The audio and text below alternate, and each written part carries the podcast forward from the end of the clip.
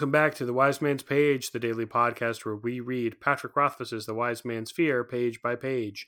This is page 589. Walked for days without either, the moon growing larger in the night sky above him. Just as his strength was failing, Jax climbed over a rise and found an old man sitting in the mouth of a cave. He had a long gray beard and a long gray robe. He had no hair on the top of his head or shoes on the bottom of his feet. His eyes were open and his mouth was closed. His face lit up when he saw Jax. He came to his feet and smiled. Hello, hello, he said, his voice bright and rich. You're a long way from anywhere. How is the road to Tinue? It's long, Jax said, and hard and weary. The old man invited Jax to sit. He brought him water and goat's milk and fruit to eat. Jax ate hungrily, then offered the man a pair of shoes from his pack in trade. No need, no need, the old man said happily, wiggling his toes. But thanks for offering, all the same. Jax shrugged. As you will. But what are you doing here, so far from everything? I found this cave when I was out chasing the wind, the old man said. I decided to stay because this place is perfect for what I do. And what is that? Jax asked. I am a listener, the old man said. I listen to things to see what they have to say. Ah, Jack said carefully. And this is a good place for that? Quite good, quite excellent good, the old man said. You need to get a long ways away from people before you can learn to listen properly. He smiled. What brings you out to my little corner of the sky? I am trying to find the moon. That's easy enough, the old man said, gesturing to the sky. We see her most every night weather permitting. No, I'm trying to catch her. If I could be with her, I think I could be happy. The old man looked at him seriously. You want to catch her, do you? How long have you been chasing? More years and miles than I can count. The old man closed his eyes for a moment, then nodded to himself.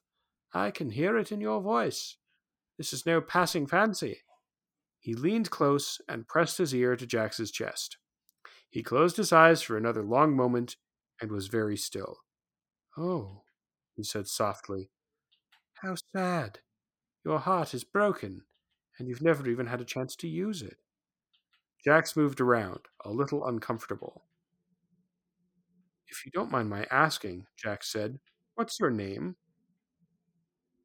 That's the page. I'm Jeremy. I'm Jordana. Oh yeah, right. Nick's not here again. I was waiting for it. He's still facing the moon. Uh, so, I have I have things those. I guess oh, you have things. No, go ahead with your things. Okay. Well, where to begin? Okay, he's a listener. So, uh, is one of the like is Eltha listener or is it like one of the other stages? Is one of those listener? I think so. And I think that even if it wasn't, it's pretty clear that this guy is a namer, yeah. right?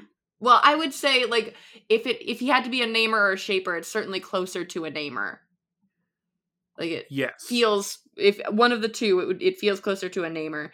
Um, but I was just I'm trying to remember which definitely one of them is listener, but I can't remember which one is listener. Indeed. Uh, anyway, okay, so there's that. Then there's also that so he listens to Jack's heart and it's broken and he's never had a chance to use it. So that means that he's definitely not in love with the moon because in order to fall in love with someone you would you would have to have a not broken heart. You'd have to be able to use your You'd have to be able right? to use your heart. Yes. So what this tells us is that Jax has been like there's been something wrong with Jax, something broken inside him his entire before life. Before he knew about the moon. Exactly. Well, and we know that he's never been happy, right? He's never found the thing that's going to make him happy. That's why he made the bet with the Tinker in the first place. Mm-hmm. Um, and maybe he thinks that he loves the moon because he doesn't know what love is. Well, and he thinks it'll make him happy because nothing's ever made him happy, but he saw something and he wanted.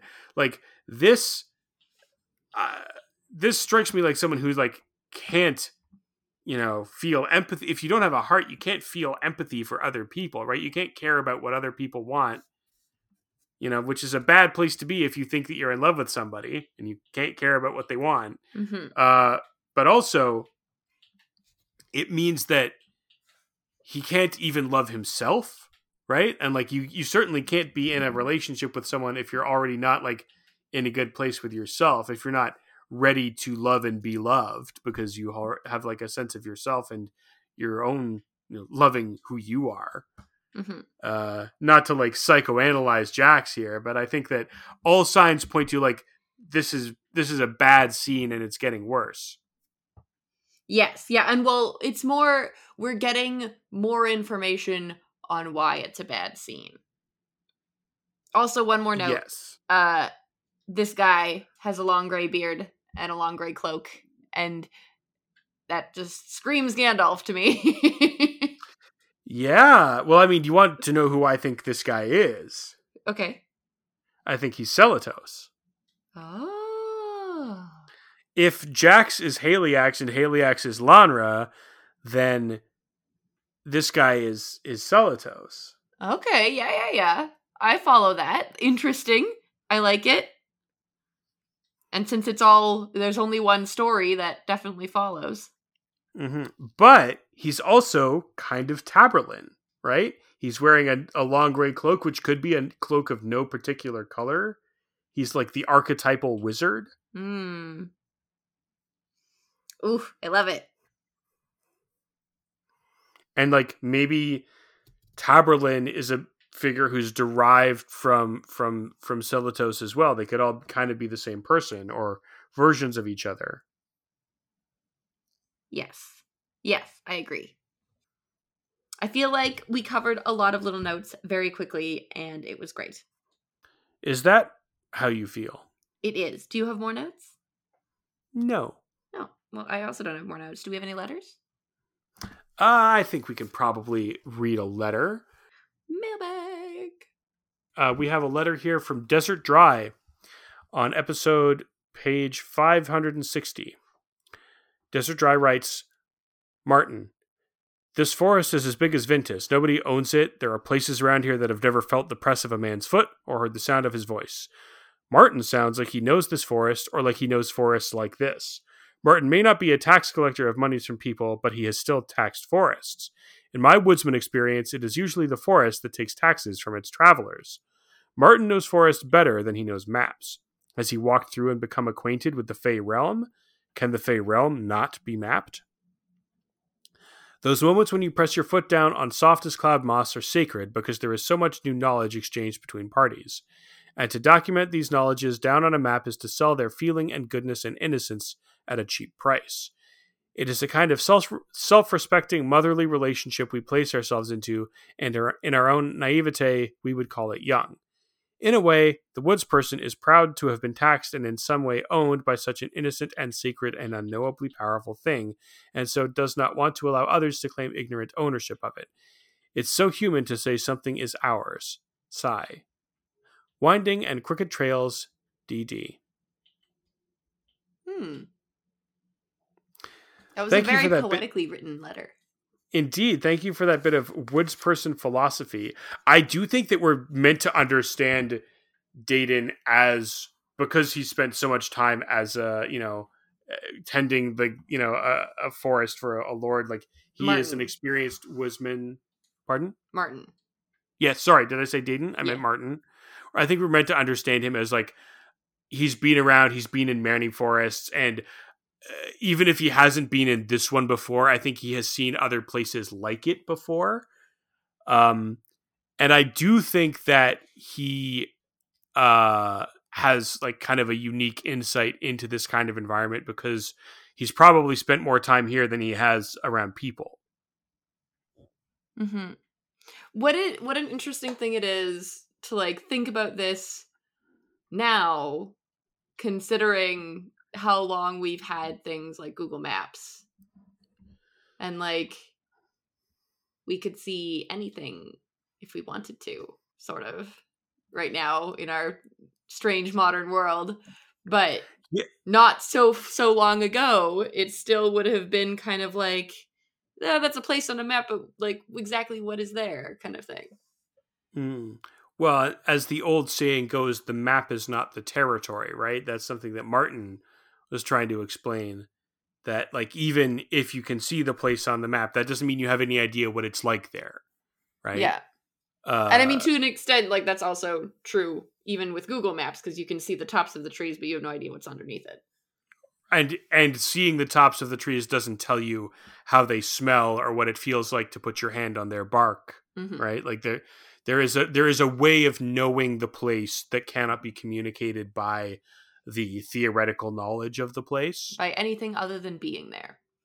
hmm Uh, and I I don't think that he has been to Fae, just because I think he would be a different kind of character if he had. He strikes me as a pretty practical, down to earth I feel like he would be less chill if he'd been to Fae. Yeah, I don't know about his chill, but I like he. I think he would not react to Kvothe doing sympathy the way he does if he'd been to Fae, because that would not be in like the top ten weirdest things he's ever seen. Yeah. Um, and I also I do not think that the Fae realm could be mapped by a human being.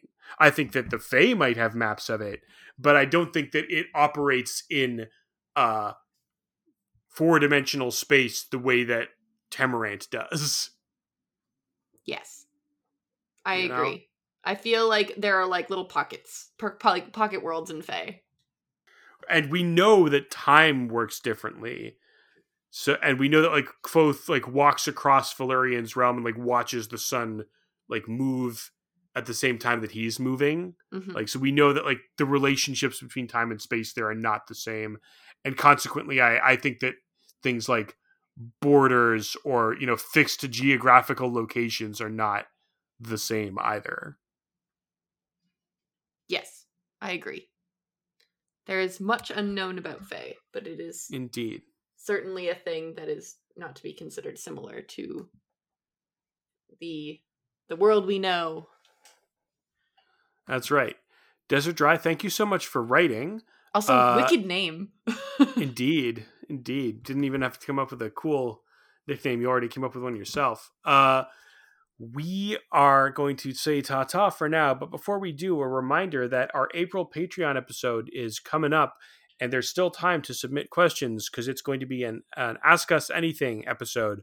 So, any question you care to ask uh, Nick, Jordana, or myself, uh, feel free to write in with uh, April AMA in your subject line so we know what you're writing about and we'll read your question out and uh, chat about it. Woot. And uh, until then, we'll see you tomorrow on another page. Of The wind. wind.